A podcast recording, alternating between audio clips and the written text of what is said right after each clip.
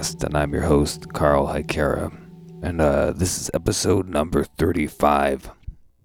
And this week on the podcast, my uh, friend uh, Joe Saulino is joining us on for first of a two-part kind of conversation. Um, well, you know, conversation split up, but uh, we had to cut it a little shorter because uh, we started a little late when we did this episode. So um, there was we didn't hit upon a lot of stuff that we wanted to talk about. So um, he's going to be back on. We're going to be recording that here soon, and um, that'll be on uh, next month. So yeah, so Joe came on, and um, Joe works in um, the New York. Um, New York uh, film industry, so we talked a little bit about that. Talked about the Batman, um, Danzig, and uh, a lot. Well, vast majority of this conversation is about um, is about uh, horror movies. So uh, all kinds of you know, mostly movies. Maybe we could touch upon you know, like said, we talk about Danzig, maybe some, a few other things about music, but um, primarily it's about movies. So the next time he comes on, we're gonna get more into particularly Satanism and occultism and um, and uh, and black metal. Uh, I think that's going to be the, the main focus of this next uh, time he's on, particularly getting into talking about Satanism and stuff, as he and I are both, uh, you know, very uh, outwardly uh, satanic people. So I think uh, it'll be very nice to have that kind of conversation, which we don't, which I haven't really had too much. I mean, I, I mean, me and Ralph talked some about Satanism and whatnot but it's not something that uh, has come up as often with the podcast as you'd expect. So I want to kind of get into it. Why not? So that's going to happen on the next time he's on. But yeah, it was a great conversation. It was great getting to talk to him. He and I have been friends on uh on uh, on the internet. You know, talking on uh, Instagram and stuff for uh, quite a while now, like years. So uh, you know, this is the first time we actually uh, spoke face to face, which was awesome. So um, definitely looking forward to talking to him uh, tomorrow when we do the next episode. But yeah, so that's what's going on uh, this week. Um, next week, I have uh, Jacob Kerwin from the band All Hell, uh, which is a great conversation. Um, very wide ranging one, talking about all kinds of stuff and weird fiction and like just a lot of stuff. And um, all Hell is about to release a new EP, so the episode will be coming out, I think, just a little bit before the EP comes out. So uh, definitely uh, look forward to that one. Uh, the other news in uh, Sol Nox world, which I need to announce, is that I am uh, launching a Patreon. So officially, as of when this episode goes up on Sunday, the Patreon will I'm going to start pushing, or not pushing, but you know, sharing the Patreon, making sure everybody knows about it. Uh, it's patreon.com forward slash Sol Nox podcast. And um, I think the uh, the amount will be like two dollars a month for a minimum of two to four episodes. Uh, that's what I decided on because uh, yeah, if it ends up being where I'm like consistently doing more episodes, I might raise the uh, raise the amount just a little bit. But I think I'll start off with two dollars a month and um, at least two to four, maybe probably averaging around three episodes a month, but you know, minimum of two.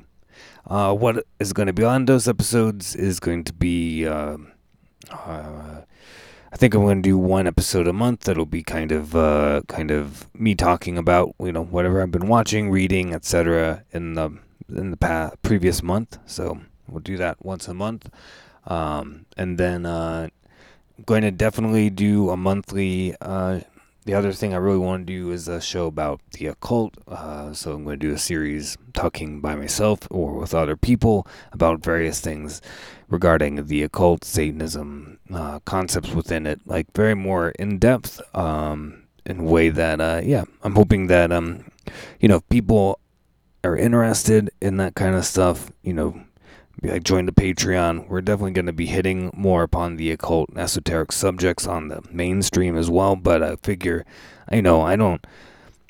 uh, I think that's better to put like the more nitty gritty um, type of stuff onto the Patreon for the type of crowd that actually will be interested in that. As those kinds of episodes don't tend, you know, I don't know if I've, I feel like, you know, those are the kind of ones that, uh, you know, certain people want to hear, and so that's where it's gonna go. Um, and then of course, if I got like um, bigger like, interviews of people in the esoteric world or you know, good like uh, conversation with somebody, we'll throw it up on the mainstream. But you know, and then uh, you know a few other ideas for series uh, to do by myself or with uh, some of the horsemen or my friends, um, including like maybe uh, kind of going over some important albums for me, like uh, classic album type of episode. You know, maybe stuff like that. You know, so yeah, I think it'll be cool. Um, you know, my goal is to uh, try to just help uh, make back the money that I'm spending on the podcast,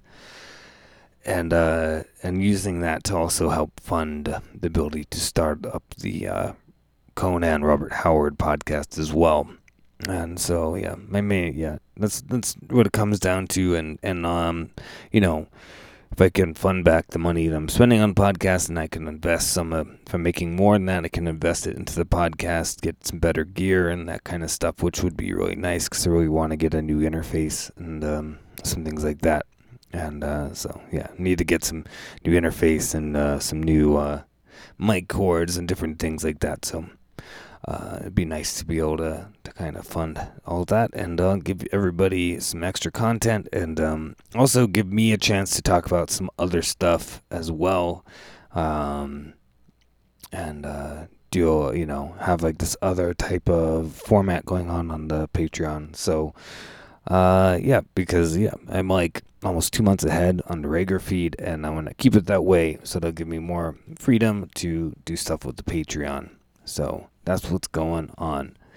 Um, so I hope hope you guys enjoy this week's episode. Before we get into it, I'm going to shout out the Horsemen of the Podcast Apocalypse. So every other Monday, you have Brandon Legion with Horror Wolf 666. On Tuesdays, you have Jackie Smith with Into the Necrosphere. On Wednesdays, you got Mike Hill with Everything Went Black. Thursdays, you have Necromaniacs with Mike Hill, Mike Scandato, and Jeff Kashid. And then our kind of unofficial horse. Well, and then Fridays we got um, uh, Break the Apocalypse with John Draper, which um, and then uh, kind of unofficial horseman. It's on. Uh, uh, that comes out at periodical times is uh, Iblis Manifestations of Shayan of Trivax. And uh, yep, and you can also uh, follow everybody on uh, Instagram, Facebook, um, all that kind of stuff. You can follow me on all those. Um, um, on Instagram, you can follow me at Karl Haikara, K A R L H A I K A R A, or Denver Underground Radio. And on Denver Underground Radio, um, every Tuesday, Wednesday, sorry, Tuesday, Thursday, and Friday. We have uh, shows from 9 uh, p.m. to 12 a.m. Mountain Standard Time, 11 p.m. to 2 a.m. Eastern Standard Time.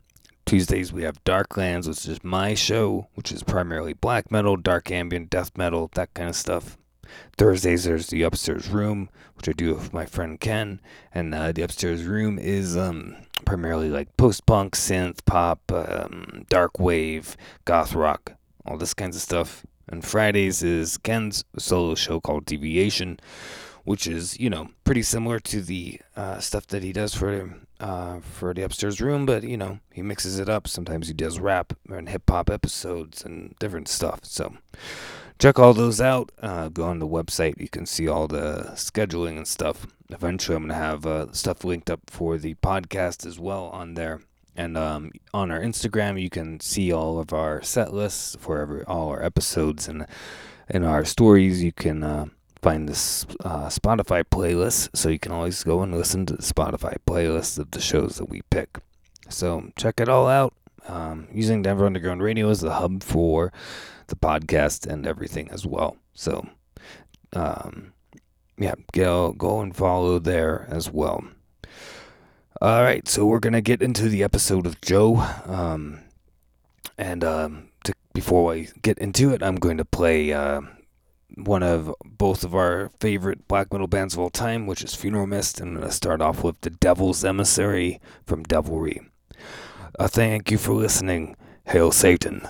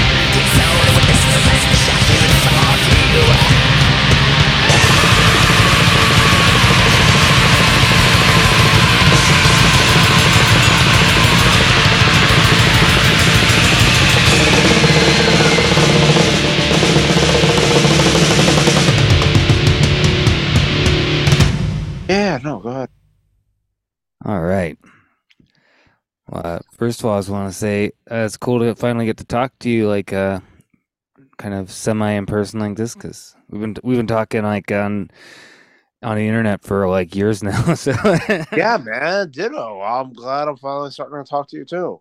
I'm honored. Yeah, I'm coming. You and I have a lot of the same things in common, so it's it's an honor, Carl. Thank you. Yeah, thanks, man. Thanks, Sarah, coming coming on talking. Yeah, I mean, we definitely like a lot of a lot of the same stuff. So yeah, dude. No, we definitely do. Yeah. And yeah, I'm very honored. The um, yeah, we were just talking before I started recording about new Scream, but I haven't I haven't seen it yet, so I'm hoping I'm gonna try to Uh, go see it at some point soon. So Right. yeah, Yeah, me too. I mean, I'm not sure if you have PlayStation 4, but I was playing the Resident Evil 4 uh, remake demo earlier today, and holy shit, dude, it's really fucking good. I mean, it's not a full game, but it the demo was really, really, really, really, really good. I mean, it's just the first part of the is it like the the village like because I played I played the original version of Resident Evil 4 on the PS2. Um, I, I actually like got to a point in the game where I got stuck where I couldn't go further because I didn't have the right thing to defeat an defeat this enemy and I didn't have a save further back. Like I fucked up my saves and stuff. So I, was I, I never finished Resident Evil 4 because like I gave up. I got frustrated at a certain point. So, but I played I played like the first like three fourths of the game or something like that. huh. Yeah. so where like did you like like stop playing it at like the castle or something?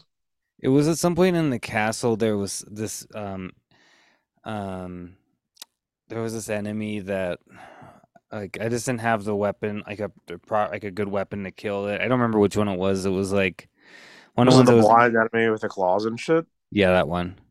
Oh And yeah, okay.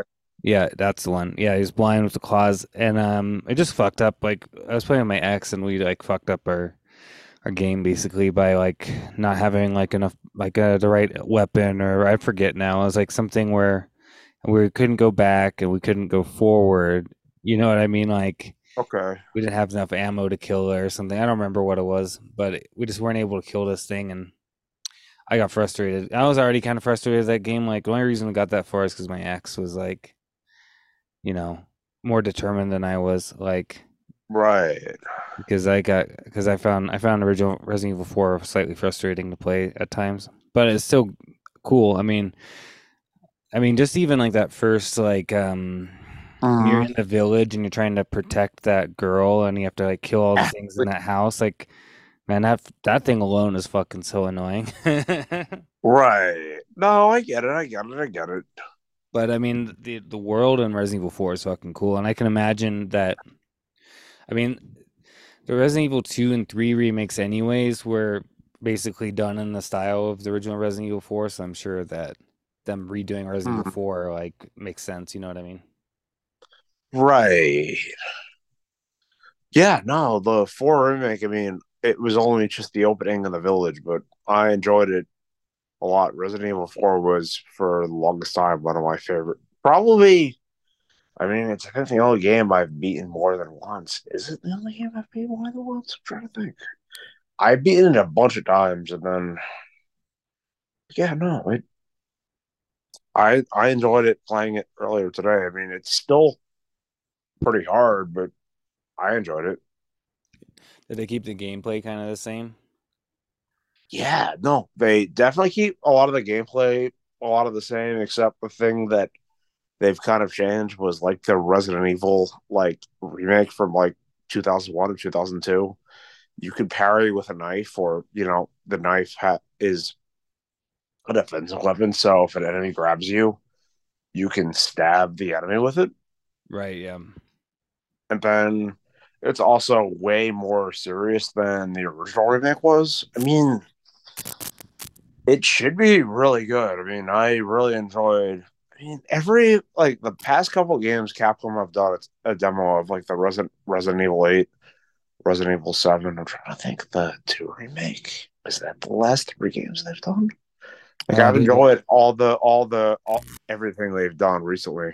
Yeah, well, there was um Resident Evil 8, like the the village, and then there was um the Resident Evil 3 remake and Resident Evil 2 remake, and then before that was Resi- Resident Evil 7. So That sounds about right, dude. yeah, Yeah, yeah, yeah. No, I played all of them. I played. I Uh, played I um, don't think. Uh, yeah. If you look, so yeah, that's my TV right there. You can see my PlayStation Four right there. yeah, I want to get a PlayStation Five because apparently the Dead Space remake is fucking awesome. yeah. I've heard, my friend got a PlayStation 5, and he said the best thing about it was that they um downloads games like way faster. Like, yeah, I've heard that too. but yeah, the um, I don't know. I need to. I'm like uh, I'm like very behind on video games. I have a re- I have a PlayStation Two. Oh, really? You don't have even a PlayStation 4? I'm surprised. No, not. I I played. Uh, my one of my old roommates was really into like horror games and stuff, and had like PlayStation Four and Xbox and all that stuff, and so I played a lot of newer games with him. And um, but uh, yeah, I never got around. I haven't gotten around to buying a like a a four. I, I'm planning on my my friend who got the PlayStation Five. I'm gonna buy his PlayStation Four from him, so that will happen. Oh. Uh, Yeah. yeah, I mean, if I'm on the Penguin this week, which I should be, I think I'm there tomorrow, then Wednesday, Thursday, if I book it there on St. Patrick's Day, or even that, if I'm even there like a few days the week after St. Patrick's Day, I really do want to get a PlayStation 5. It's been kind of my go to goal because, yeah, no, one, yeah, I really need to get the Dead Space remake, and two, I guess now I really need to get Resident Evil 4. Like the remake fucking drained my PlayStation 4, and I only it's only like 20 minutes, and Yeah. The um yeah, probably need to get the PlayStation 5 to like r- run it properly. Yeah, no, you definitely do. I'm not sure if you're a God of War fan, but God of War Ragnarok, because yeah, I played that when it came out a few months ago, and it really fucking drained my PlayStation 4. It shouldn't have done it that way. But yeah, it did, even though it was cross gen. It was really annoying. Right. Yeah, I think the problem is with the ones that are 5 but they're doing it cross gen is probably it's not probably properly set up for the 4 anymore. You know what I mean? Like No, not really. yeah. The um yeah, I mean that's how, that's the thing. Like, uh, part of me is just thinking like maybe I should just get a PlayStation 5 instead of a 4 not anyways, but we'll see. The um I do like the idea of being able to download games like much faster because I know the PlayStation 4 sometimes they take fucking forever. Yeah, they do. And, you know, of course, the Silent Hill 2 remake is also coming out for the PlayStation 5 and only for the PlayStation 5. I think Yeah. Later in the year, I think. I They haven't released an actual date for it yet, but I know you and I both like Silent Hill. So, Yeah, I mean, it's kind of funny because I'm actually um I mean, I own a PlayStation. I own a Silent Hill 2 for the PlayStation 2. Um that's a big reason why I bought a PlayStation 2 so I could play the old Silent Hill games. right. Other games. I mean, because I have original Resident Evil 2 as well for, on PlayStation 1 and stuff. Like I have a bunch of PlayStation 1 and 2 games and um like this I was really hoping more for a game that would be like you know how that Resident Evil 1 re Mhm. issue was where it kept the game the same but just made the graphics better. You know? Yeah, yeah, yeah. The, like, the GameCube one that came out like a few years later for like the PlayStation Store and crap, right? Yeah, like you can get it. Um, you can get it usually bundled with uh, Silent um, Resident Evil Origins or whatever. Resident Evil Zero. Yeah, yeah, yeah, Yeah, yeah, yeah. yeah. Um, but it's like the Resident Evil One kind of remaster, I guess you could say. Uh, Yeah. I really like that because it's like you kind of keep the gameplay the same.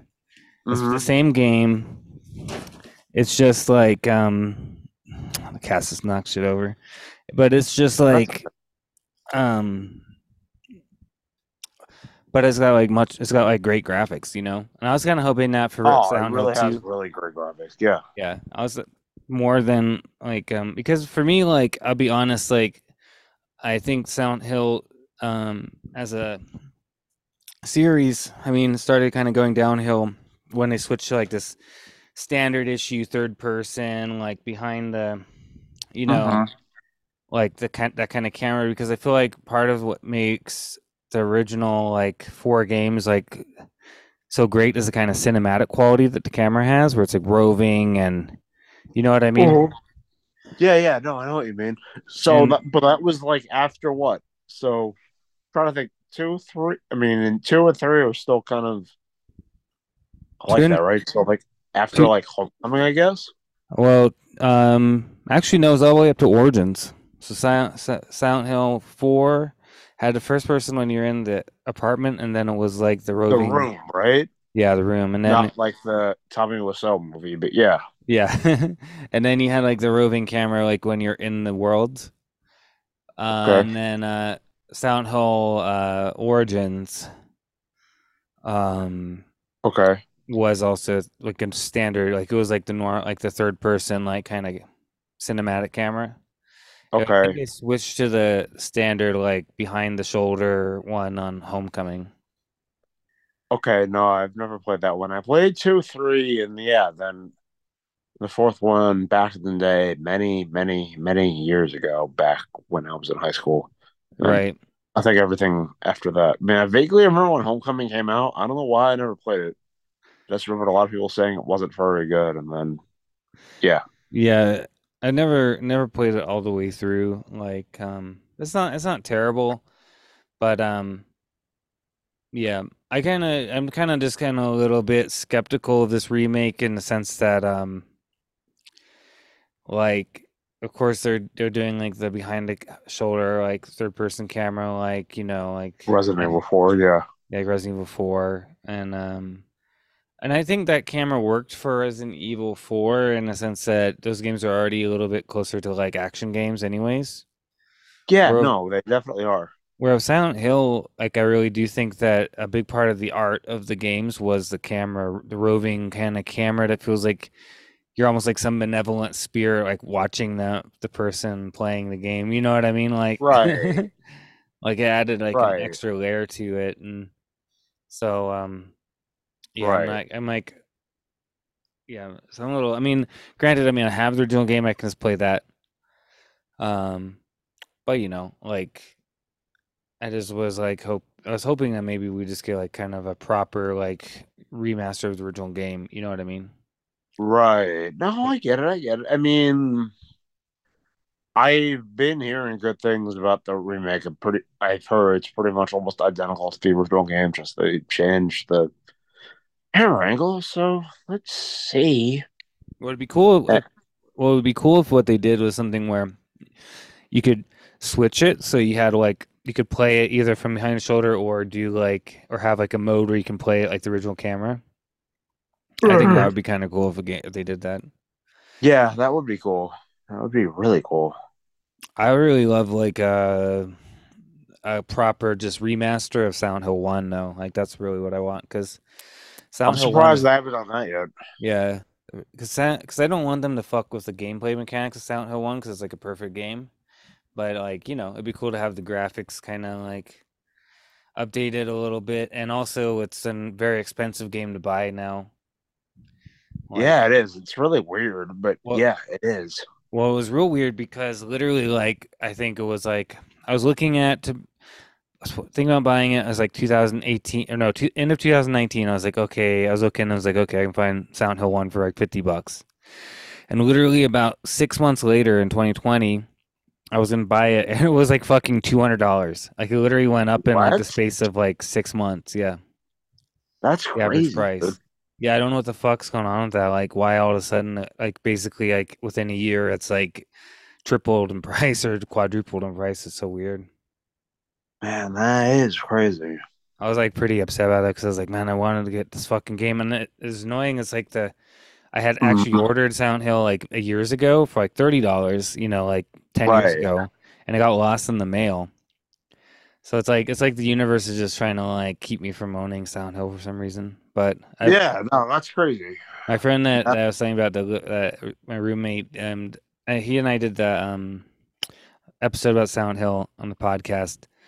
Um, he and I have played it. He owned us it, so when he was living here, we played it through like three times. Man, that's awesome. Ugh, I haven't played that game since it came out, and that was yeah, many years ago. What came out? Ninety nine, I think. yeah, ninety nine. First one. Yeah, I was like, yeah, it's a while ago, dude. It's a great game though. Oh, it's so fucking good. I've been Silent Hill two and three, but again, not not in a while. But I definitely remember playing the first one. Yeah, I was surprised. I didn't realize it was that fucking expensive. I guess they just probably haven't reissued it enough. I mean, it's also a PlayStation One game, so I guess that makes sense. But that's still kind of fucked up. Well, I just don't understand why it would go from fifty dollars to two hundred dollars in the space of like a year. yeah, No, I don't understand that either. it's weird. I'm I'm just keeping my eyes open on like eBay for hoping to figure out a see if I see a deal on it or something. You know what I mean? Yeah, yeah, no. Keep your eyes open on eBay. I mean, I'm sure you probably also know the trick by now, but even type it phonetically and see, like, if you misspell it slightly, Oh yeah, that's a good idea. because sometimes, like, things on eBay, like, if you spell them phonetically and not how they're actually spelled, you'll probably find them for a lot cheaper. I'm not sure if it'll be true with that game, but usually that does work with eBay. Just, yeah, type it phonetically and then just you'll have to play the waiting game a little bit. It might not it won't be tomorrow, maybe in a month or so, and then yeah, you should get it mm, like hopefully in a couple of months. It's not gonna be, yeah, tomorrow, but it should be soon ish, Yeah, hypothetically. yeah. I'll have to like um, I need to I need to like check on it more often for it. You know what I mean? Like Right. yeah. So yeah, because I'd like to I'd like to have. I mean, I have PS2, I can play it, so you know, and it's like I just I need to get that, and then I have the Room, like Silent Hill 4. I have that for Xbox, like the original Xbox, but I need to get a Oh, PlayStation shit. version of it. but I need I'm to glad- see what's cheaper to do to buy like an old Xbox or to um or to buy the game on PlayStation 2 because it might be just cheaper for me to buy an Xbox. You know what I mean? Right. Yeah, dude. I don't know, man. I don't think an original Xbox should be that expensive at this point. But I've never had an Xbox. I've only had like a PlayStation since I was like eight. I'm 32 now. Don't tell anybody I told you that. But yeah. yeah, I mean, I got uh, I I owned an Xbox um years ago because I bought one for like fifty bucks at a store. They had this um used record store, and they sold used games and stuff too. And they had a fucking Xbox, original Xbox. You know, it was like fifty dollars. So I picked it up, and then um my ex ended up with it, and so uh, but I never um and you can get a, a 360 plays Xbox games as well, but Right. Yeah. That's what my brother always told me. I yeah. have a level. But um, you know, if I could find an Xbox for fifty bucks, you know, I don't know if there's that that cheap still, but I don't think anybody really wants them. So you know what I mean? No, not really. I mean, you know, There's no- all get updated to high L, so you should probably be okay, I think. yeah, I think like the PlayStation Two is a little bit more in demand, you know, because you can't Yeah. play PlayStation Two games on the three or four, you know.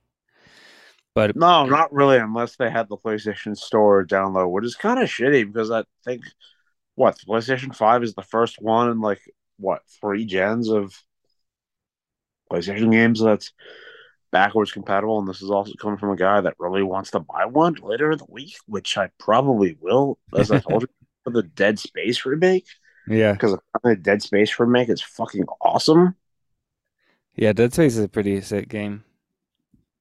Yeah, no, dude. Apparently, the remake is better than the original. I mean, it looks like I don't know how much they changed it, but apparently, it's way better than the than the original game. I mean, the creators' other spin-off game, the Callisto Protocol, I do have on my PlayStation 4. Ah, I don't really like it. I mean, it's okay. I like how challenging it is, and I like how gory it is, but it's just not good. Yeah, I haven't heard of that one, so yeah. Like I hate complaining about it because, but eh, I don't know, man. Maybe it plays better on the PlayStation Five, but eh, like, I don't think like I like hor- I like survival horror games, and I like yeah how challenging it is. It's really gory, but one, I don't like the story. Two, I don't like the character, and I don't know. Like, I don't like complaining about it, but eh. Yeah, well, I mean, those are things that aren't going to be different if you um play it on a different console because it's like inherent to the game. You know what I mean? Yeah, no, exactly. The uh, No. yeah, yeah. I mean, yeah. You're saying so you're working on the Penguin show. That I'm hope that's good. Oh well, Yeah. so I mean, don't tell anybody I told you any of this, and I know you're recording it. But so the Oh Penguin, yeah, TV be, yeah. Be Do I should should we not talk about that? Because you should probably Uh, we could. I mean, because this go out to the public, so I don't know what you can say. well, so, uh, so the first episode, like the first minutes of the first episode, takes place immediately after the TV show ends. You know, when Riddler floods Gotham, and Yeah. then I don't know too much about the last episode, but one I do know the last episode does have Robert Pattinson's Batman in it, and it'll pick up where the Batman Part Two picks up. It's definitely R rated. It's basically like Goodfellas or The Sopranos with Colin Fa- Farrell's Penguin in it. Sick. It's, I mean, I feel bad for him because he's wearing like four plus hours of makeup every day in a fat suit. So whenever yeah. we do with him, like we have like when I first got the job, we were on the stage. This was like about two weeks ago. And I'm like, oh man, it's so fucking cold on the stage. Is everything okay? And it's because how fucking hot he is in the fucking fat suit and the penguin makeup, and because it'll belt if it's not like 30 degrees or lower. Right.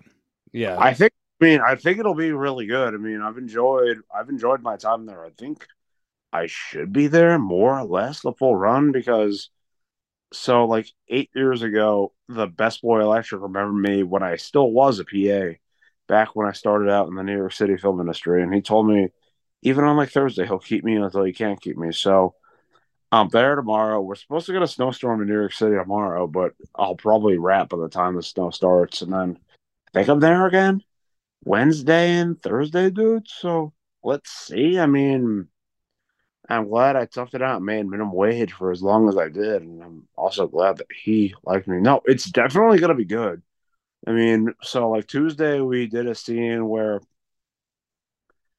like his protege dr- drives a car in an Italian restaurant and kills everybody in it. We did everything up until that point. So it's definitely to be really good. Oh yeah. How long? How long have you worked in like the like you're in the New York like film industry? Because like you've been do you do like stuff like technical stuff right now, right? Or Yeah, I do. 10 years probably. ten years?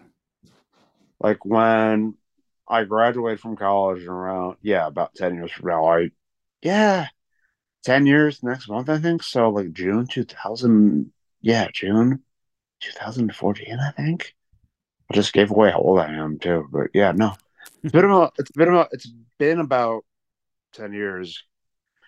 And yeah, production is a wonderful and crazy place.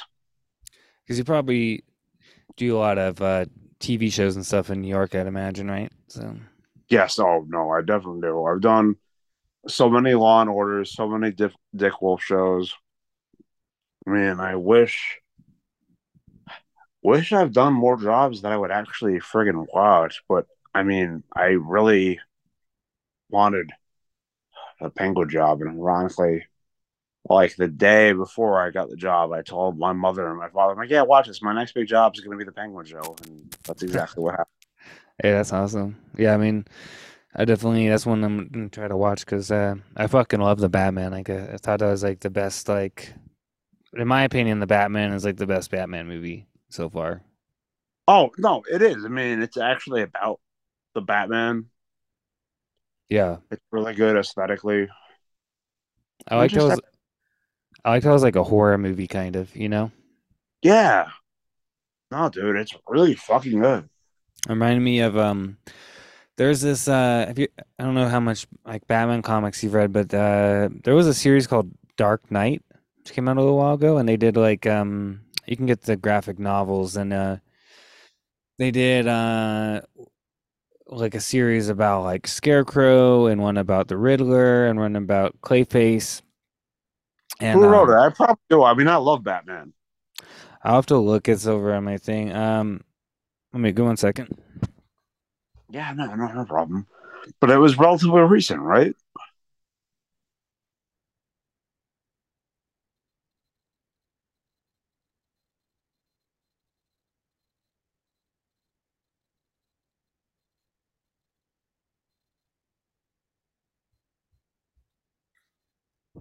All right, yeah. So it's um this series. Uh, I don't know if you can see, but it's um Yeah, I can see it. It's written by um, Gregg Hurwitz, I think, and uh, yeah, I think it's the writer. David Finch is the artist, I think. Let me double check. Okay. Yeah, and know. um, yeah, it's called Dark Knight. It was part of the New Fifty Two. It's one of the, my favorite runs for Batman. Like, um, this one is called Cycle of Violence, and it has Scarecrow, and it's literally like it's kind of like how the Batman is, where it's like a horror movie version of Scarecrow. Like in this one, like Scarecrow, like fucking seal, like to make himself more scary, he, like sewed his like lips shut, basically, like, and uh, he um. It really goes into like his origins and stuff like that of like being trauma traumatized by his father and all this kinds of stuff and it's really dark. Okay, I don't love it. I've just never read it, man. Yeah, that sounds awesome. David Finch is great. So Yeah, the I'm artwork is surprised great. I never read it. Yeah, definitely recommend that. I think there was the first one was like uh, was um not quite as good. It was okay. It kind of set up the series, but then yeah, this one was great, and then they did one with Mad Hatter, which is really good, Okay. and um, I think then there was one with uh with Clayface, and I forget forget if there was any others, but yeah. And so for me, like that that series kind of reminded me a lot of the tone of the movie, where it's like, here's like a horror movie version of Riddler. You know what I mean? Right. I mean, I'm sure you could probably tell, but even with like the Christopher Nolan, The Dark Knight, both all those movies narrowly missed being R-rated. They just they cut a lot of the worst shit out, so it would be PG-13. But you could probably tell that there's like worse shit that's on the cutting floor that they did cut out. yeah, yeah. Because I think um like the Dark Knight in particular was a pretty dark. You know, that's that was my that's from like, my favorite other movies for Batman was the original Batman, Michael Keaton, and then um that Dark Knight. Like I thought those are Right. and Batman Returns was pretty good too. But um Yeah, it is good. this one, this newest one, it really just cap for me personally. It captured what I want to see from a Batman movie, where it has the dark, gothic, like um, real Right. menacing horror movie feel. Like that's what I want from Batman. You know what I mean? Like I don't, Right. No, I get it. yeah. And uh, and then and like, I thought it was interesting too, because I'm like, I kind of feel like the um way that they portrayed Bruce Wayne was interesting because there is a way that you can see in the movie that he obviously feels more comfortable being Batman than being Bruce Wayne.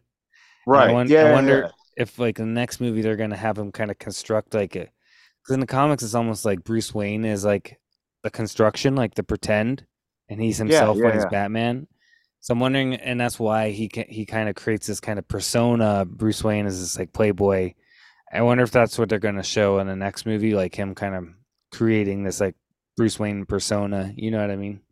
Right. Yeah. No, I know, dude. I, uh, let's see. I mean, let's definitely see. I wish Robert Pattinson's Batman was actually in the Penguin pre. I mean, what I was gonna work with. So, I mean, I can tell you right now what I know with the TV show is we're block shooting a lot. Like, so yeah, like I think. I don't think. Definitely don't say anything you're not not supposed to.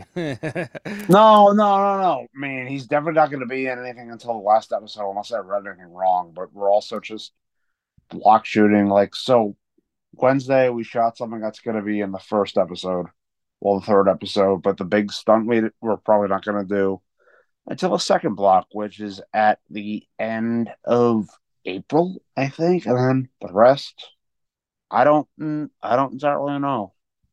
Like, I'm not sure if you watched the HBO show Gilded Age, but it's a lot of the same crew as that. When they also block shot a lot of it, The um and then also apparently, yeah, the new Joker is also coming to New York City by the end of the month. But yeah, I think it's gonna be here by the end of the month. So if I do get released from this job for my union, maybe I'll do that because I would like to do it just to say I did it. all right. It'd be the- kind of the um Yeah. a new Joker movie.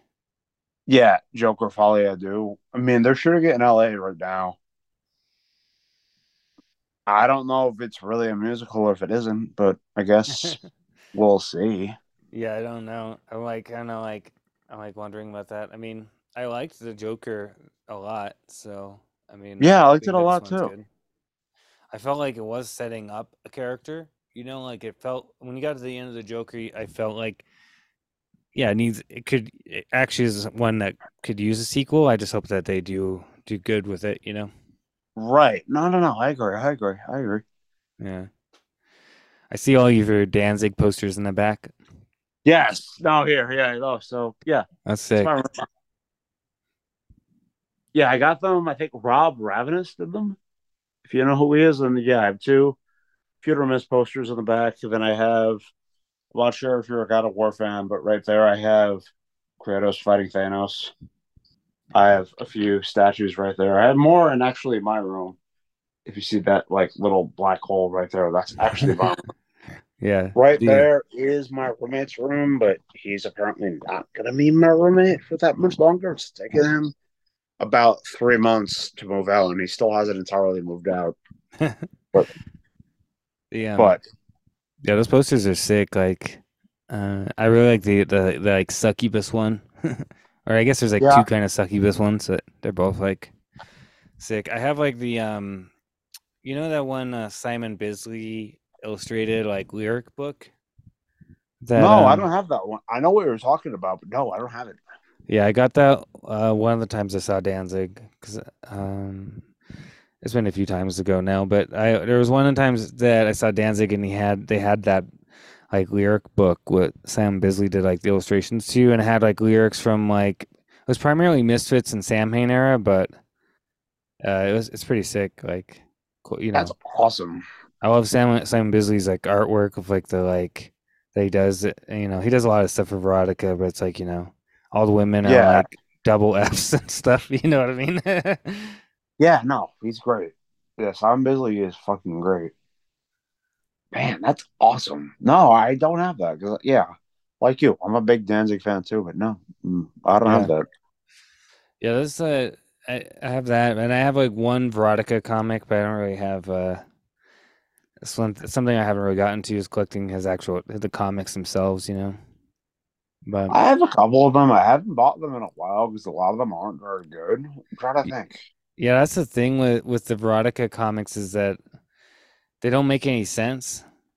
No, they don't. They really And- don't. I mean, artwork is sometimes kind of cool, but like they make even less sense than Chaos comics. You know what I mean? Like, No, no, no. They they really don't. They when like Hart Fisher, I'm not sure if you know who he is, but he was the original editor of Verotik.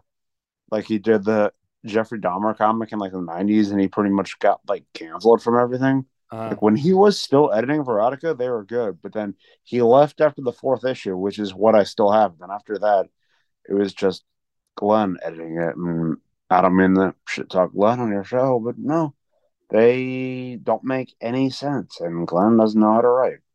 yeah, I mean, I I'm Glenn Danzig is my favorite musical artist, but I can acknowledge his faults. You know what I mean? And uh, No, comic book author is not his not his not his forte. I don't feel like. No, I know. I mean, he's one of my favorites too. I mean, because he's also from Jersey. I mean, I'm Yeah. from Jersey too. So Yeah, exactly. Like I fucking, I have like Danzig's my uh, favorite artist, but like it's just like the com, you know, it's kind of like the comics and his movies are the two things where it's like I want to like them because I like Danzig. oh, so you've seen both his movies then? I've well, I, I have I've tried to.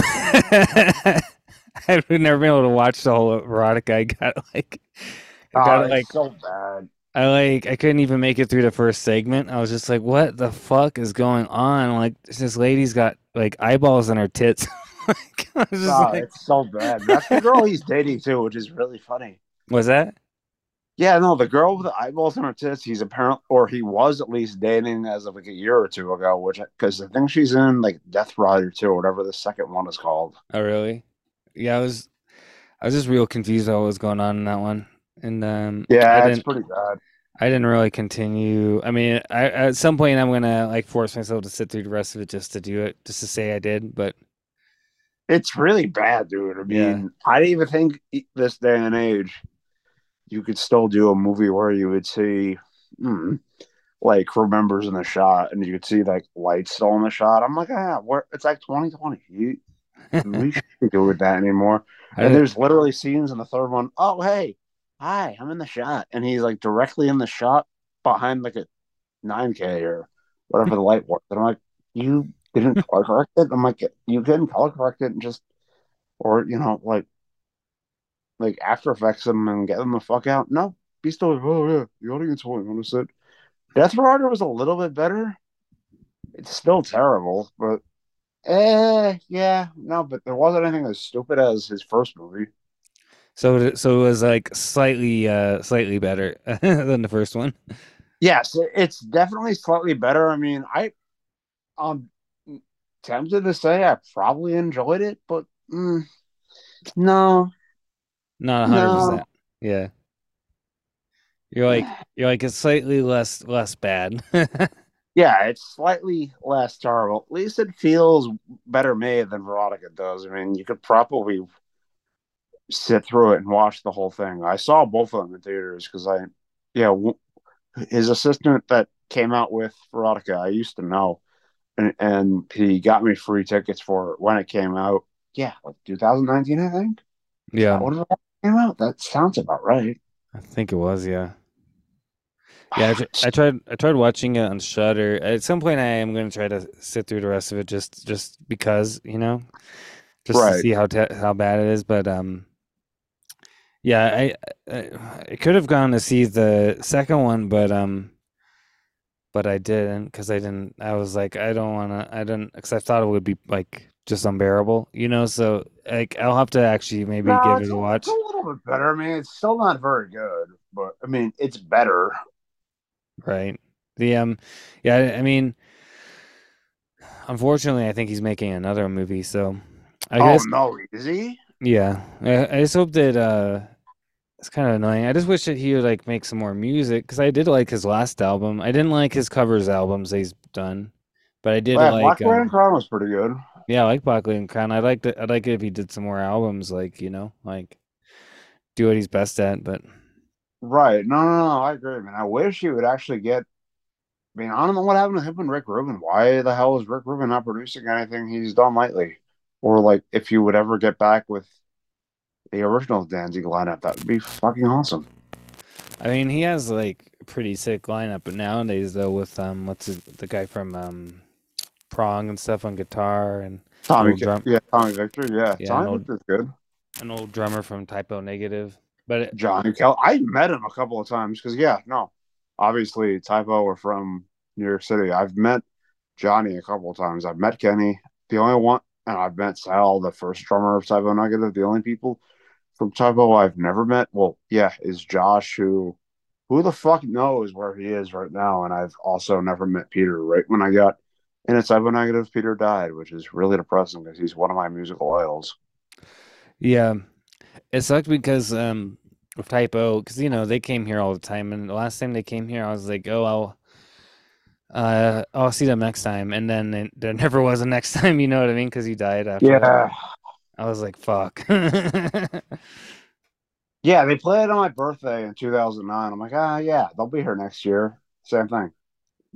He died in April, so nope. I didn't see them. Yeah, Nope. that that's what happened to me too.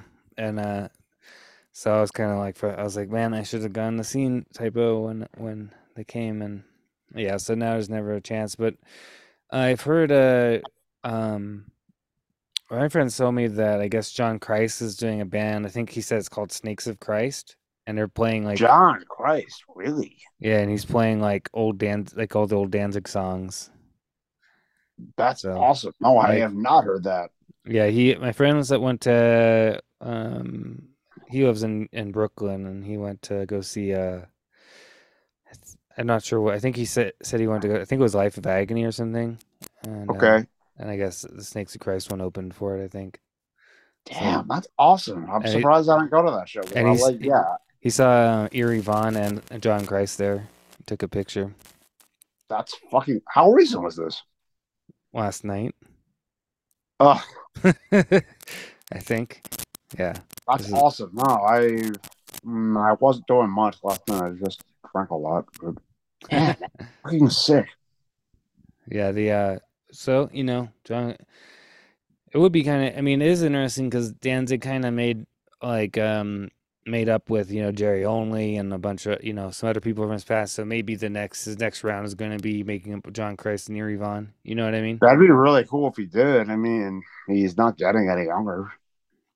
The um the uh because yeah, I don't know. I mean, I know the thing with, with Rick Rubin, like there's like bad blood with with with them from back in the day, because uh, uh, like I remember um hearing that like um Danzig got real frustrated with Rick Rubin, like because Rick Rubin just wanted them to do Danzig one over and over again, and Danzig was like, no, I want to do like some different, you know, I want to actually put some reverb on some stuff, and you know what I mean, like so they apparently they had a lot of fights when Danzig two and three, and basically, uh, from what I understand, Danzig produced two and three and four himself, basically, and Rick Rubin just got a credit on it because he was releasing them. You know, Right. Yeah, I was saying, I don't think Rick produced anything post four, right? Was that? No, Rick didn't produce anything post Danzig four, right? Yeah, Those- no. And from my I understand, he barely produced those albums. He only the only one that he really did like with Danzig, like for real, was Danzig one. Copy that. Man, that's weird, but eh, That's something hear I've heard. Uh, I've heard a lot from a lot of different bands that that's kind of a common practice for Rubin does, where he like Mhm. gets producer credit and he doesn't actually do anything. Right. I mean, he did that a lot with Slayer, didn't he? What's that? Because he produced a lot of Slayer's records, didn't he? Yeah, in the eighties, he produced um, show, Reign of uh, Blood, right? Reign of Blood. Yeah, I don't know. Did he do um? I don't know if he did. uh What's the one after? Um, the Heaven. yeah, I don't know if he did. that. Maybe he did. He probably did because it was American Records. Yeah, probably. Yeah, that was what Danzig used to be on back in the day, Yeah, almost 35 years ago now. yeah. I mean, and I, I mean, I'm a big fan of all of all Danzig's career. Like, I like his newer stuff Yeah, too. sure. you know, it's like, um, yeah. I think. I mean, I even, I even really love like Danzig Five. You know, it's a lot of people hate, but yeah, Danzig 5, I used to hate it. It's growing on me recently. I still think it's probably his worst record, but I definitely, it's definitely growing on me. I think Danzig 6 is really underrated. yeah. And yeah, Danzig 7 is really good. Circle Snakes is really good. Deth Red Sabaoth is really good. Yeah, Deth Red Sabaoth is really good. And then, Even uh, yeah, Black Laden Crown is good. pretty much the only albums of well, I mean, I think his worst album is uh, uh, Danzig sings Elvis. Yeah, because they rushed it to high hell. What's that? Because they rushed it to high hell, and it's just, I mean, Just I'm not. it, What's if you listen to it and kind of like know that he recorded it with like old, like it, you know, like old recording techniques from like the '60s when Elvis was around, it kind of makes a little more sense. But I still agree, it probably is one of his worst records. Even I mean, even Skeletons isn't that great either. No. I'm sorry, you could strike me down by lightning if I'm bad mouthing you, but Well, maybe I I, I kind of probably need to give Danzig sings Elvis a little bit more chance because I mean I've only I don't I don't think I ever listened to the whole album, but I listened to a few songs and wasn't didn't really like it very much. So I need to give it a chance. But I didn't really like Skeletons very much. Uh. Like, but um, yeah. So those are the only ones. I mean, I'm a I'm a you know I I like everything else he did, but uh, I just, right. yeah, that's pretty much. Yeah, I mean, and of course, like everything else. I mean, Samhain Misfits, like everything up to this. Those are pretty much the only two things that I'm not really big on. You know. Right. Why the hell are like all of like Samhain's records like impossible to find? Is I don't not- know. Like, and I need I need to get. I need new copies of them too because I have I got the old box set back in the day and I I wasn't like super gentle with like because they came in like little cardboard sleeves in the old box set Right. and they've been kicking around you know for fucking almost 20 years now and I like they're like getting pretty beat up so it's like I really like need it I need we need a Samhain reissue you know Yeah, we do. Because the last thing I heard was apparently he wanted to re-record them like himself, but that hasn't been a thing for a while. And this is like going back to a few years from like people like in Brooklyn I know from back in the day. I mean, I don't want him to. Re- he, he said re-record. I don't want him to re-record those. Oh, I don't want to re-record them either. It's just giving you know the record with fucking things up. yeah, just re- re-release them, and uh, yeah, like so we can have a we can buy new copies and they can be on streaming. I mean, he's finally gotten this fucking everything except Deth Red Sabaoth streaming. It's taken fucking forever. Yeah, it has taken forever. But I And that- don't. Danzig Seven isn't even on Spotify yet, but it's on YouTube. Like you can stream on YouTube. yeah, yeah, yeah, yeah, yeah. I don't understand that. I think that's really good too. It's I don't remember that record came out when I was a kid. Yeah.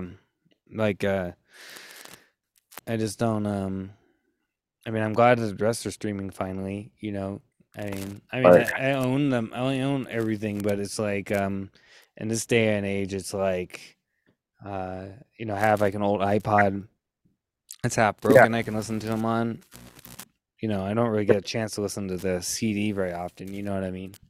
Like I'm glad I own the CDs, but like Right. you know, you're out and about, like I need to have like available for streaming. You know what I mean? Right. No, no, no. I got you. I got you. like, and it's funny because I was thinking about like with iPods, like you can't even use them. iTunes doesn't even exist anymore. So I mean, how do people like uh, No, not Change really. how do people change music on their iPods now? You know what I mean? Right. I mean, I have an iPhone, and yeah, no, I know what you're talking about. Well, also, I don't think I told you. Maybe I did. No, I don't know why I would have told you. But last Saturday, I accidentally deleted everything on my iPhone. Oh no! Must have been automatically updating it, and then it turned off. So I woke up like a week ago, and everything on my phone was gone. It still has your number. It still has a bunch of people's numbers, but a bunch of shit. Like it deleted all the music I had on my phone. It deleted most of my photos. Deleted Oh, most of my text messages. I was able to re-download a lot of it. I mean, I'm still missing some numbers, but and some things, but dude, it was so fucking annoying. Yeah, that's really Like it took me about three days and I fixed it, but it took me three days to fix my phone. Yeah, that's stupid. Yeah, like, I mean, that's a good thing on having stuff like like I I, I have an and I have a Galaxy, but I use the Google thing, so I mean, I have stuff saved in my Google, Right. Like, which is very helpful, you know, when you need to get a new phone or something, you know what I mean? But Right, right, right. but yeah, that sucks. Like, and then um, thing that's kind of sucks, like, is uh, yeah, like um, it's not easy to get. Like for me, it's not easy for me to get music on my phone because I have a, a Macintosh computer, you know, an Apple computer, Right. but I have a Galaxy phone, so I can't like plug my phone into my computer. You know what I mean? Right. No, no, I put know, I music know, on know. it. Ah, it's such a pain in the ass.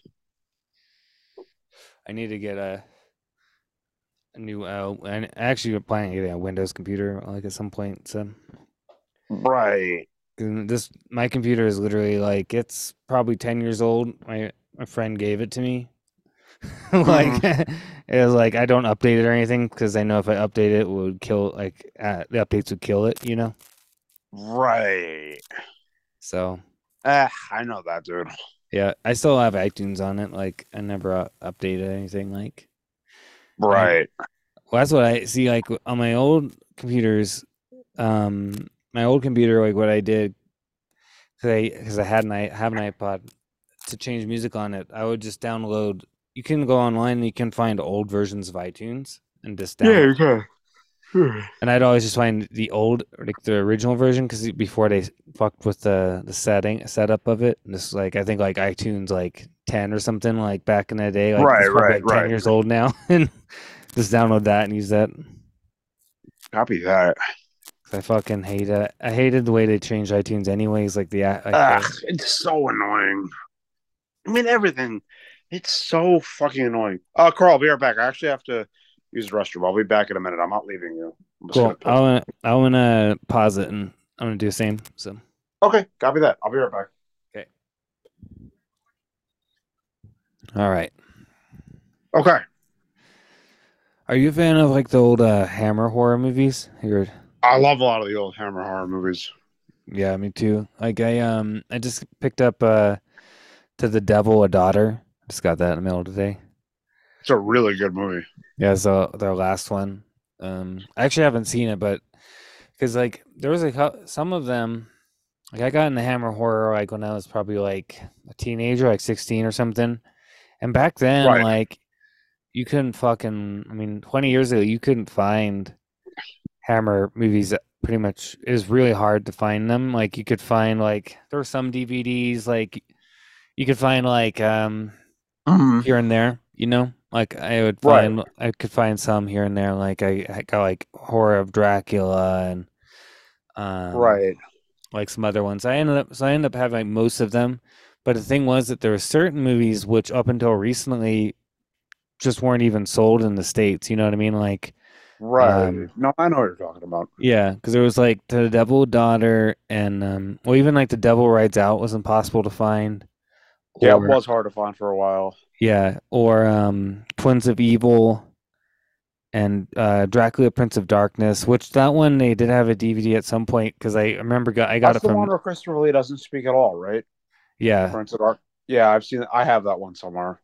yeah it's yeah I, I remember I, I rented that a lot of the Hammer stuff originally I rented them from Netflix back when they used to do DVDs, you know. Yeah, yeah, yeah. I did too. I think I even stole it because I still have both the DVD and the Netflix like streaming shit.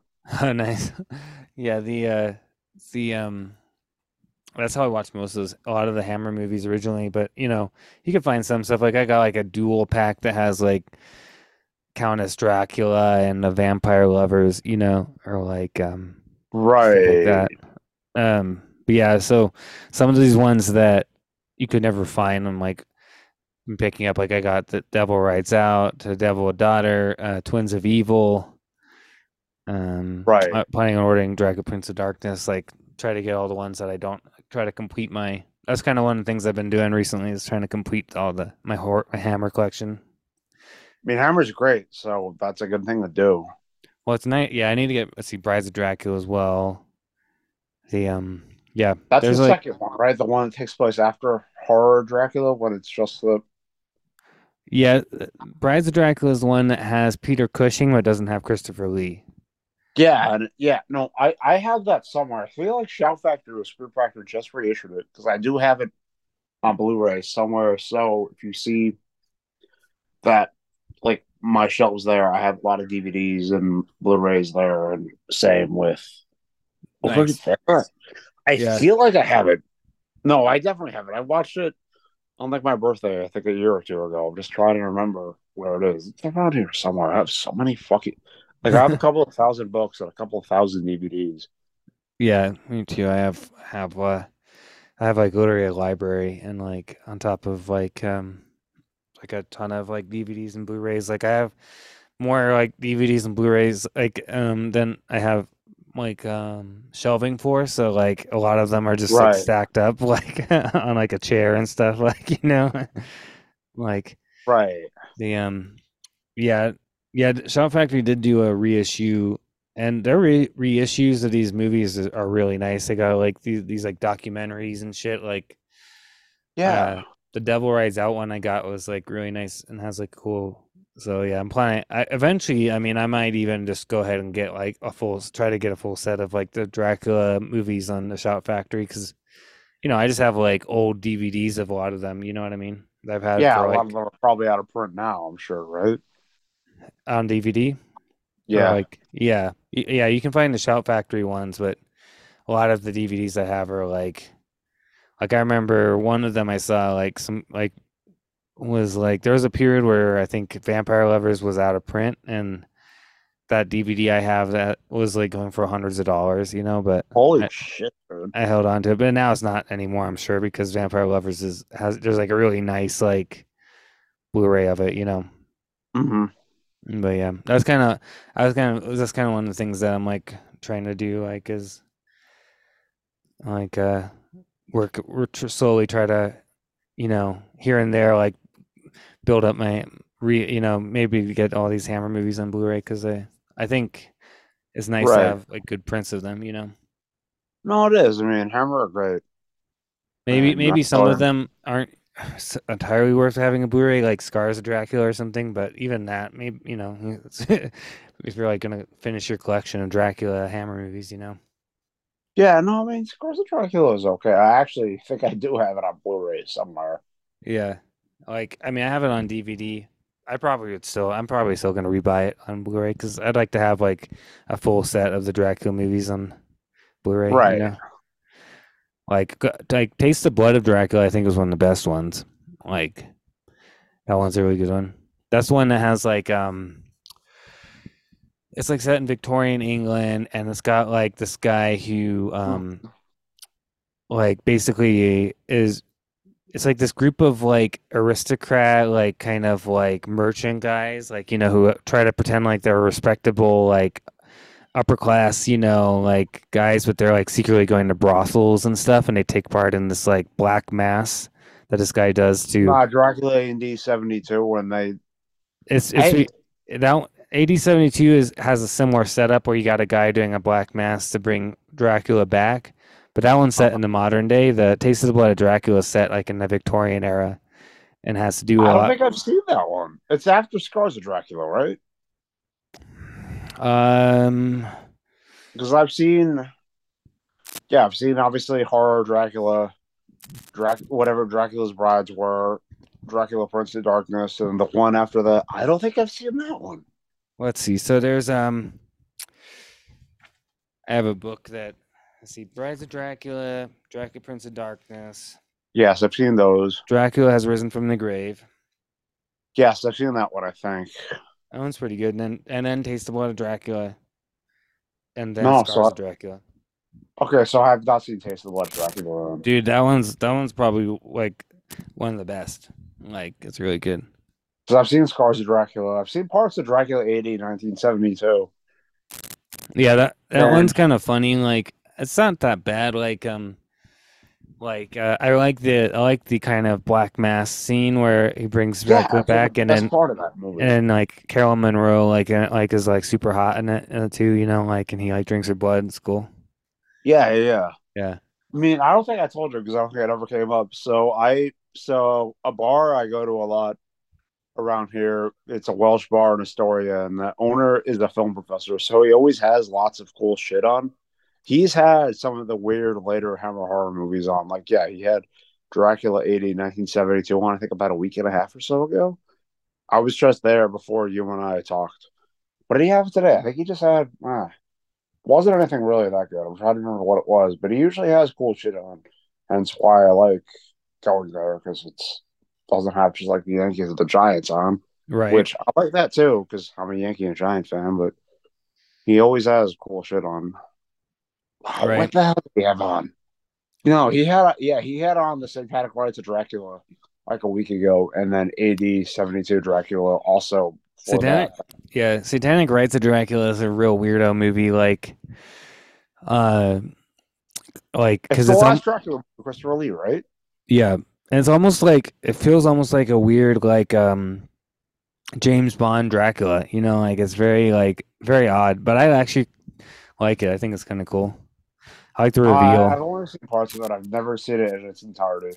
Yeah, it's kind of fun. It has it has some cool parts. I mean, I have a I don't I, that's one I definitely need to get a a, a Blu-ray of because all I have I have it. You know, like when they used to release those like movie sets that got like fucking like ten movies on them, like all these like public domain Yeah, yeah, like yeah. horror movies. Yeah, and they're usually like not the best quality like pr- prints. Right.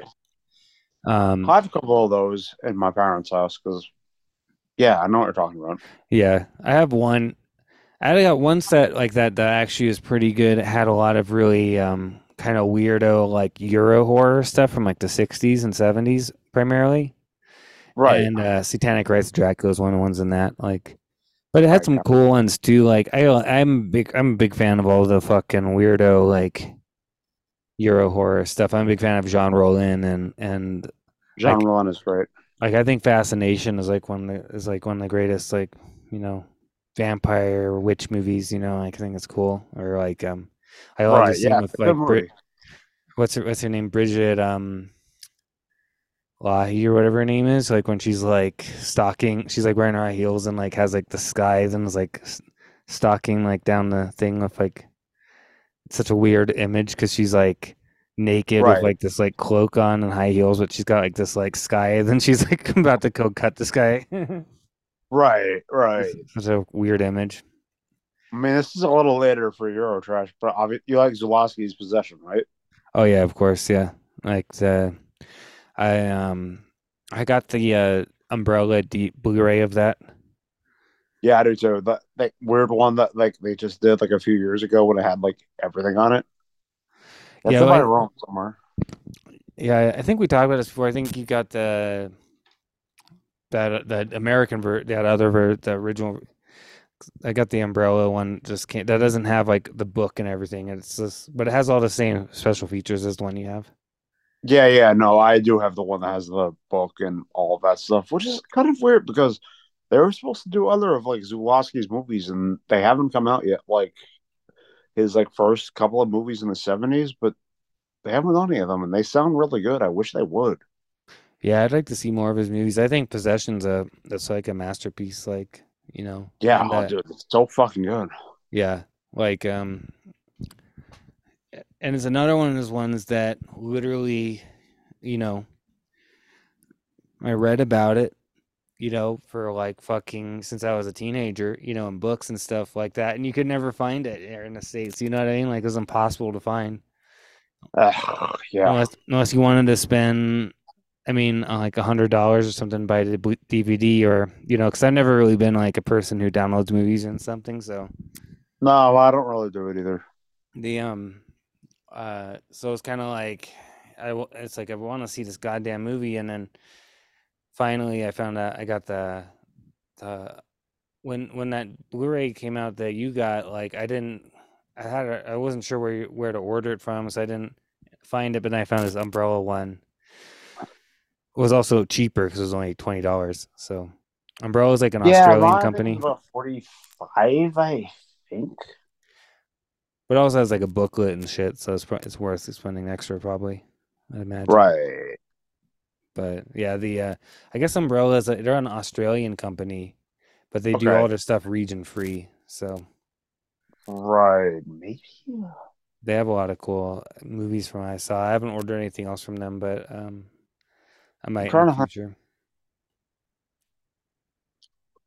Uh, so what else have you watched recently? I watched Salò the other day. Well, Monday.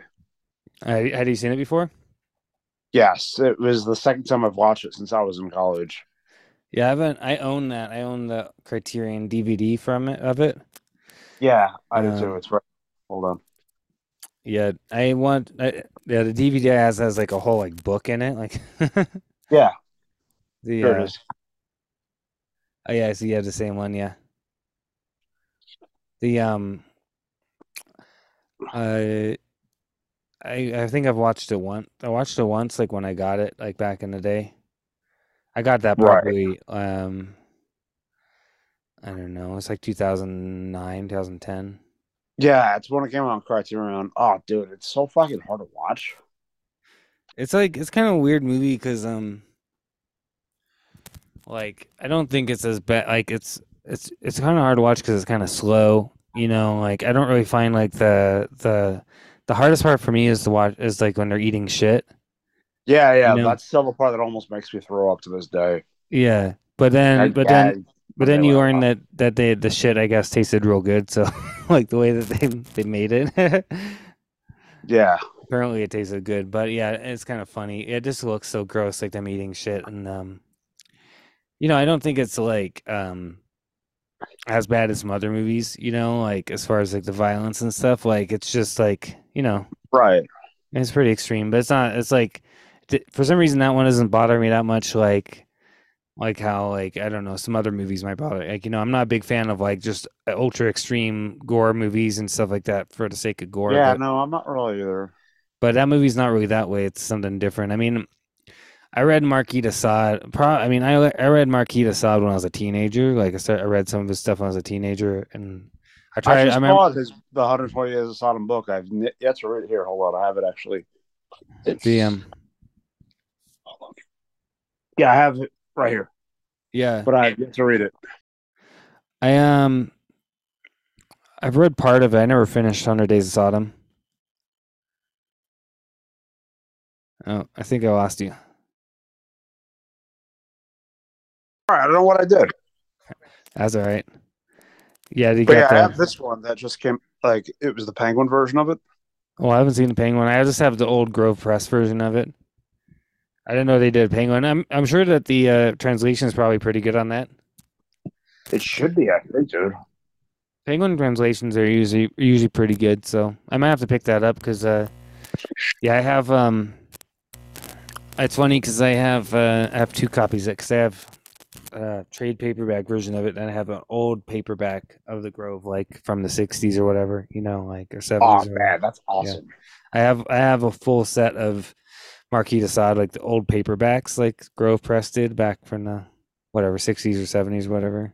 So That's so fucking so I have like I have like philosophy in the bedroom, and it's- there's one that's like philosophy in the bedroom, and Justine. Justine, and then the other one's Juliette, and then there's that one. I, I, I a few years ago I was like I had this idea I was like I'm gonna try to read through Marquis de Sade, and I um managed to get through philosophy in the bedroom, and then I kind of got bogged down in Juliette Ju- Justine. I was like it's kind of hard to read this for too long. You know what I mean? You you kind of you can't you can't just sit there and be like oh I'm gonna read everything from Marquis de Sade like at one go. You know what I mean? You got you might need to give yourself a break after a little bit because it gets a little Is wearisome. Justine as disgusting as 120 Days of Sodom is? Because I've Uh, only really thumbed through parts of 120 Days of Sodom. I've never read any of his other crap. I mean, I know I know about them, but I've never really read them. I mean, his books are, are kind of, you know, they're all kind of like similar in a way. Like, like uh, philosophy in the bedroom, for example, is real funny because it's like, it's like you got like big sections of the. It's like they're giving like these weird monologues about like their like libertine philosophy and stuff like that, and then they'll be like, "Oh, bugger me in the ass," you know what I mean? Like, just like, just like out of That nowhere, like like, just like, like, uh, you know, you're just like, oh my god.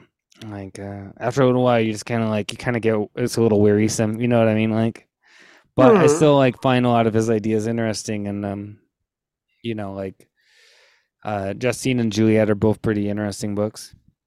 120 Right. days, days of Sodom. I the my favorite part of that book is is the the beginning, like where it's setting up everything, because it's Right. like it's got more of like a kind of gothic horror type of atmosphere, like the way he's describing like the castle that they that they're taking everybody to and everything. It's very much in the kind of gothic horror, you know.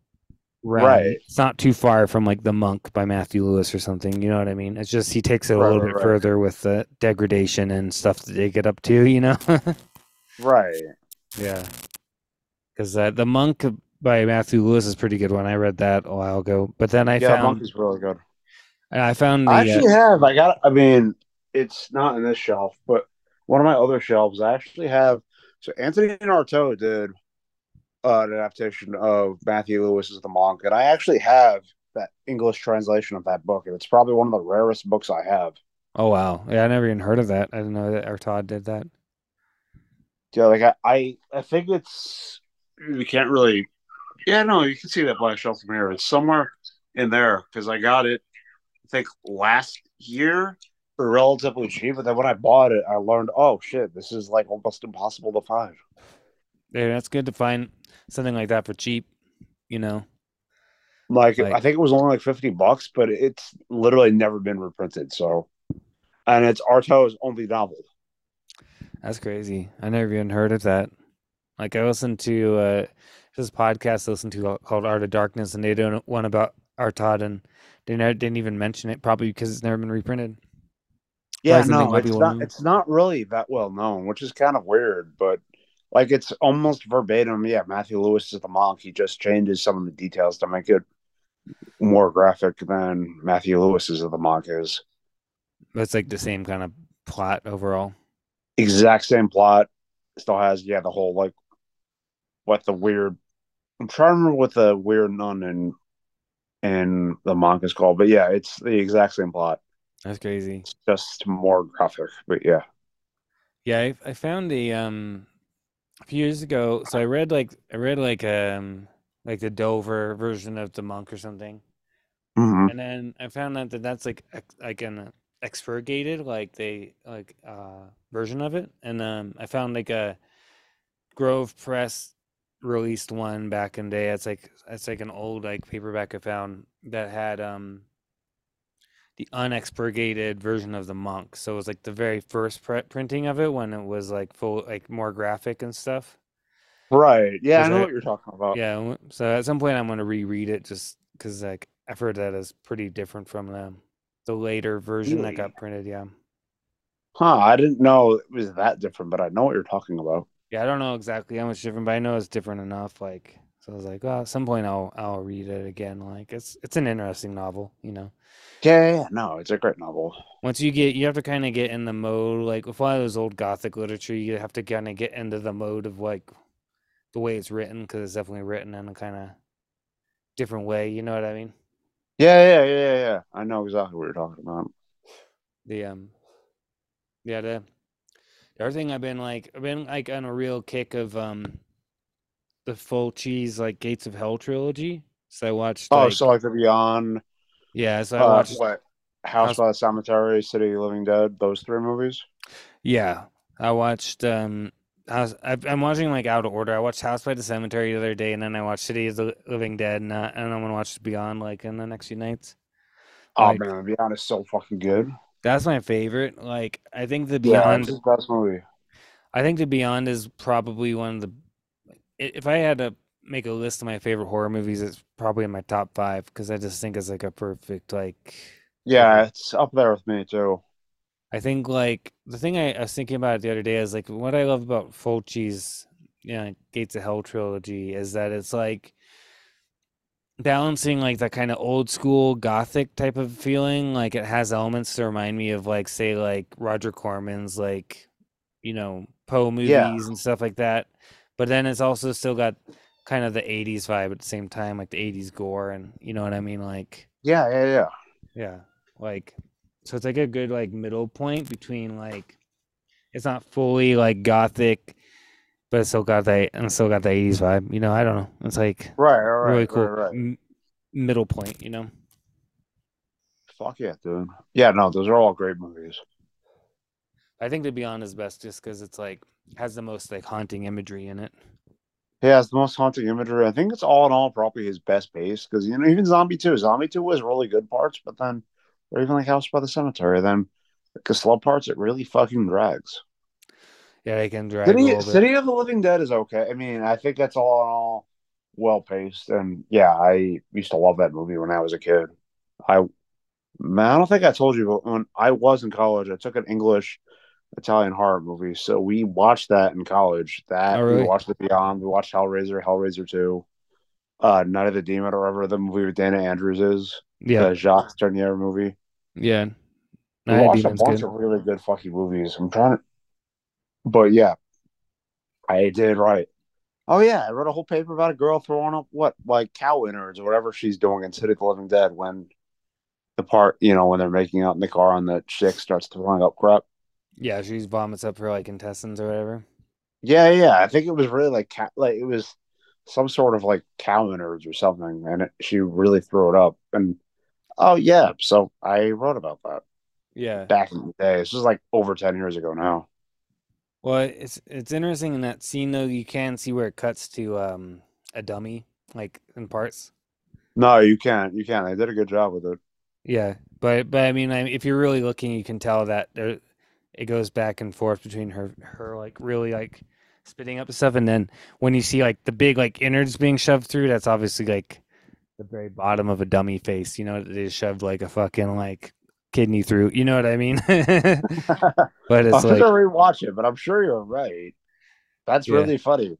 Yeah, I noticed that when I was watching because I was like, yeah, you can see the parts where she's like spitting it up, but then it'll cut like to an extreme, like, and you can kind of tell like the skin texture slightly changes, like where they got it like Yeah. Dummy.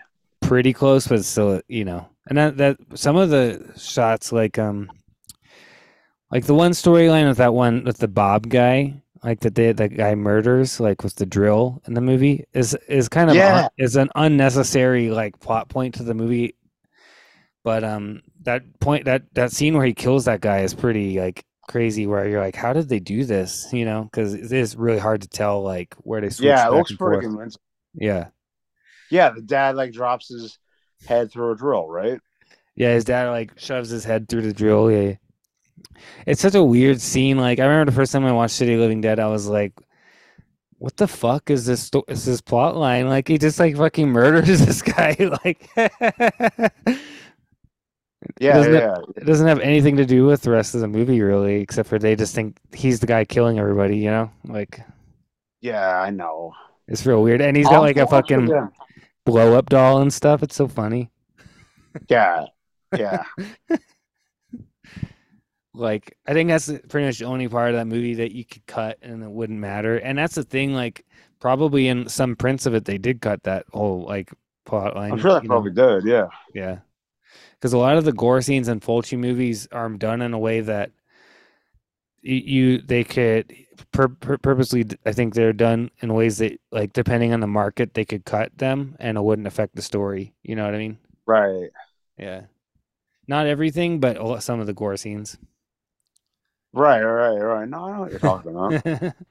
that one definitely felt like it was like um, yeah, I'm sure it probably doesn't exist in some in some cuts of that movie. You're probably right. But you know, like you, with the new the blue underground ones, you know, you get the full Yeah, the full everything. thing. Yeah. Yeah, But, uh, I mean, it's it's still it's okay. I mean, and I still love that movie, and I love the ending where they go into like hell. yeah. It's a great. Yeah, yeah, yeah. It's like the best part. Yeah. Yeah, and uh, you know, uh, like a lot of his stuff's like Lovecraftian too. You know, it's like Yeah. which I think is cool. And I mean, in uh, in the Beyond, like they're referencing like the Book of Eibon, which is uh Clark Ashton Smith's um book that he came up with. Oh shit. Yeah. I I haven't really read much of Clark Ashton Smith. I just got one of his his books a few months ago, but I've been meaning to read him. Was yeah, I love Lovecraft. I love Robert E. Howard. I love Algernon Blackwood. I don't know why I haven't read him yet. Yeah, Return of the Sorcerer. That's Clark Ashton Smith, right? I think so.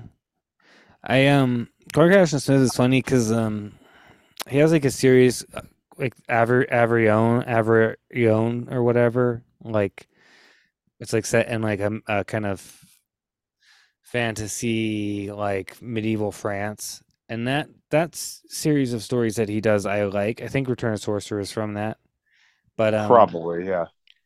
I, a lot of his other stuff I don't like very much, like his like just straight up like fantasy stuff with like a bunch of silly names and stuff. Like some of it's just kind of. Right. Like personally, Yeah, his horror shit is better, right? Isn't it? Yeah, the, the, Oh, let. I, I, I, I have it. I'm gonna go. I'm gonna go through my shelf. I'm pretty sure I have. The um, I have I have like the there's a book called the Clark Ashton Cycle, which Mhm. Chaosium did that has all of his like Lo- Lovecraft story like um mythos stories. And now it's pretty good. I like those ones. And then yeah, they have he has like the a, a, Avrion or something I think it's called series, and you can buy a book that has all those stories, which I I haven't bought yet, but I plan on getting because um I liked those stories a lot more. But I know I, Right. haven't really been that interested in in digging into his fantasy stuff because like you know like I listen to podcasts where they walk through like some of those stories and stuff, and then they just don't seem like that interesting to me. You know, in comparison to like Right. say Howard or something. You know. I feel like Clark Ashton Smith's fantasy stuff is a lot more like, um, say, Lord Dunsany or something, Right. which is just like a bunch of silly names and you know, like it's just like you know, I'm not too interested. He has a, some a few horror stories which are or fantasy stories which are interesting. Like he has one that's like um, it's set. In, it's actually I guess set in like a post-apocalyptic world, but it's like a fantasy world, but it's post-apocalyptic, and I guess um, it has a city that's like run by ghouls, and that was kind of a cool story. really. like everyone worships this like death god but turn and they they like take their their dead to like this like temple basically but turns out like it's like the the ghouls have created like this kind of like you know system where they're um taking like the dead body you know bodies so they're they're like you know taking care of people's dead but they're also feeding themselves. you know what I mean? Right. Which is kind of a cool story. Like Clark Ashton Smith obviously really liked the ghouls from Lovecraft's world because he, Right. throw, he throws them in in a lot of his stories. Like, but so did Howard because Howard did that in um, Hour of the Dragon. You know, Conan the Conqueror, like that novel. There's Yeah, yeah, yeah, yeah, yeah, yeah, well, yeah, yeah, yeah. which is cool. It is cool. Yeah, Robert E. Howard is great. Yeah, I think Robert E. Howard and Tolkien are my favorite fantasy. Oh man, they're so fucking good. This is, I mean, this is probably a question for another day. That when you and I do like a part two or something. So why the hell is? Because you know that's all like, it's a a meme. Why the hell is J.R.R. Tolkien or the Lord of the Rings trilogy considered an extremist book like 1984? I don't see anything about it. Is it just because it's very very Catholic? I don't know. I don't know what the deal is with that. Like, um, why, like, they're why that's become a thing where they're saying like, like I heard that in you know, because like in like Britain they created like some type of like kind of like Orwellian like surveillance service, and Yeah, they did. they're like saying that like like things that would cause people to be far right. And one of them was like Lord of the Rings, and it's like doesn't make any sense. Like, I don't. I mean, it. I know it's very very Catholic, but I don't really see. I, maybe maybe because um he's you know encouraging people to have like decency and stuff i don't know like Yeah, don't- I don't know either. I mean, I kind of see because you know, 1984 is very much attacking communism. That's how England is now. yeah i think um yeah you know i think they're trying to say 1984 is a far far book just because they don't want people to know what they're doing you know what i mean because i feel like the whole system like set up in the west now is like a very orwellian like Yeah, 1984 type of system of like double think and thought crime and everything. You know, it's like like th- that's what they're trying to create for us. So you know, they don't want people to, right to read that. You know, I just think it's I think it's stupid. I think It is stupid. they're just using they just use the far the far right thing to like fucking like just to like uh try to like label like whatever they don't like. You know, I mean, or whoever it is. Yeah, even if it doesn't I mean, I read Lord of the Rings when I was like 10, and I don't remember there being anything really that bad in it. I mean, yeah, I know it's very, very, very Christian. Yeah, Return of the King. Come on, who was that about?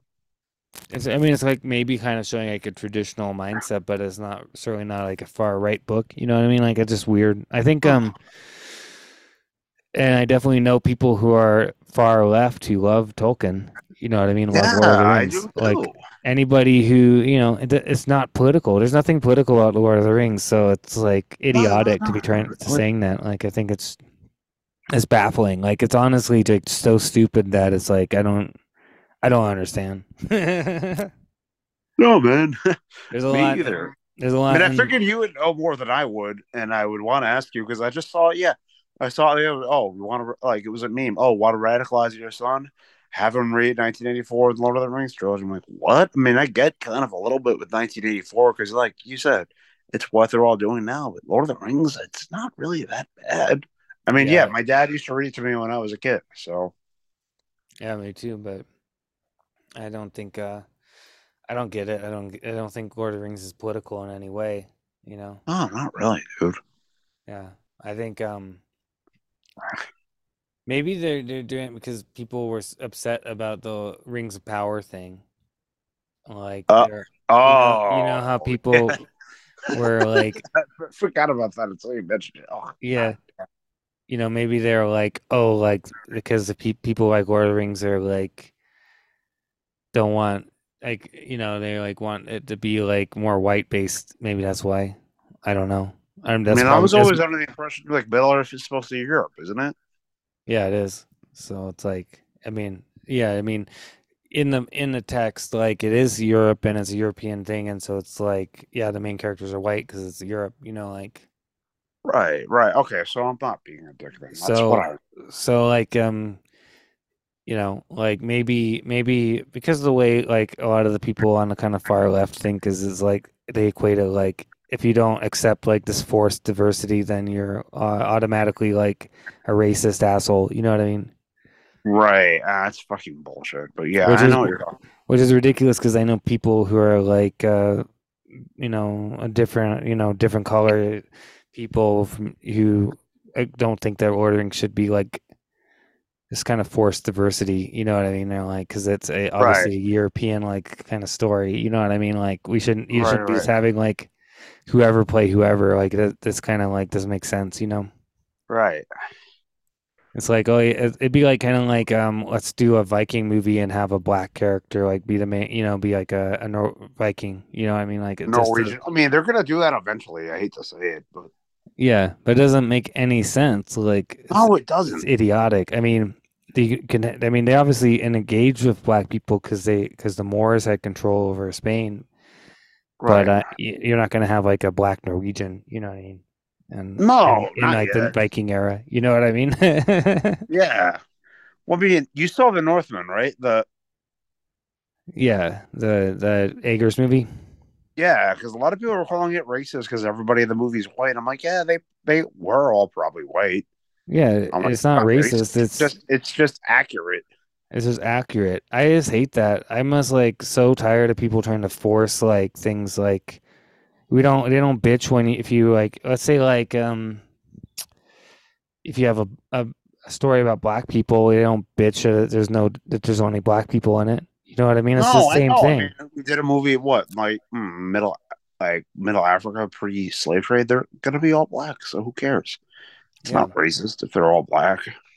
No, it's not racist if you have a story that's all white, then it's not necessary. Right, right, right, right. you know like in my opinion you know like it, you're just like making something that's stupid like that that's like historically inaccurate you know what i mean Right. like like you can if you're doing a modern story set in like new york you can pretty much you know like cast anybody for anything you know what i mean like but but Right, not yeah, when yeah, it's like middle age middle earth you know middle ages you know what i mean it doesn't work that way No, it doesn't. It doesn't at all. I mean, I don't understand why people are so problematic with it. I mean, it makes sense. Yeah, no, Middle Ages Europe. Everyone probably at that time, everyone at the time was white. Yeah, unless they, like I said, they're they're the Moors did have control over Spain, so there was definitely some black people in like Spain and stuff. But you know, generally, most of like Northern Europe, for example, is going to be primarily white back then. You know, Yeah, yeah, yeah. like to me, it just makes sense, like to have a movie, you know. But these fucking people are bitching out the Northman, like, oh, it's a racist movie or it's a far right movie or whatever, because Ah, You're showing like all white people and a bunch of very masculine guys killing each other and stuff. Like, but that's just is what it is. That's the that's the point. It's a Viking movie. You know what I mean? It's not Right, exactly. and it's not. And um, I don't. You know, personally, I don't give a fuck that it's like um, toxic masculinity. Guys killing each other. Like, I like that. Like, that's why I like '80s action movies. You know what I mean? Yeah, man, they're the fucking best. So I, I got you, dude. We got some. We need, you know, we need some movies with more testosterone in the world. Like, we don't need any more of this, like, like I don't know, idiotic like stuff that's going on. That they keep trying to force down people's throats nowadays. Mm-hmm. I agree. Like, they couldn't, they couldn't get away with making like all those '80s action movies anymore. I don't think. Like Commando. Yeah, like Commando or Cobra or something. You know, Cobra. Cobra is fucking sick. I love Cobra. Oh, it is. I know. I forget about it right now. I, yeah, no. His Terminator, Sylvester Stallone's Terminator knockoff just from the album cover, I mean, the movie cover, though it has nothing to do with Terminator, it's just a cop. Yeah, Yeah. no, I used to wa- I used to watch it with my father when I was a kid. So It's kind of cool because it's got like a death cult at the center of it. It's almost like bordering on a horror movie in a way because it's got this like yeah, no, it's good. serial killing like death cult like at the center of it. You know, it's like pretty pretty Yeah, cool. You know, Yeah, it is. No, it's uh, it's underrated. I, I actually agree. I actually think it's pretty good. It's one of his better movies. yeah, I think so. I think it's probably my favorite Stallone movie. Yeah, man, that's a that's a good choice. And uh, Yeah, I have it on Blu-ray somewhere around here. I I have so many fucking DVDs, dude. Yeah, it's like it's some you're like it's somewhere. Yeah, it's somewhere around here. Probably in there, I think. Because yeah, I feel like my mother just got it for me for like my birthday or something. Oh shit, my phone's about to die. Oh well, it was probably close that anyways because I need to get to get to bed. For Yeah, what time do you need to get get up, Karl? I mean, it's it's one o'clock here in New York City. I have to be. I have to get up uh, like about around seven. So All right, copy that. Yeah, it's just time I'm gonna get up around here. yeah, Well, dude, it's great talking to you. I'm finally glad we did it. Uh, yeah, I'm down to come on again. yeah, dude. I definitely have you on again. We can just shoot the shit again or do a subject or something. We'll figure it out. Fuck yeah, dude. We'll have you definitely have you on again. Sounds good, man, dude. I'm Yeah. honored. Thank you very, very Thanks for- much, dude. Yeah, dude. Thank you for coming on. It's been awesome talking. Yeah, dude. I'm glad. I'm glad we finally did it. Yeah, me too. But uh, have a good night, dude. Yeah, man. You too. Uh, yeah. I'll. Uh, good luck at work tomorrow, and yeah, I'll talk to you soon. Awesome, dude. Yeah, I'll text you. Sounds good, my dude. Thank you. Thanks, dude. Good night. Fuck yeah, dude. Thank you.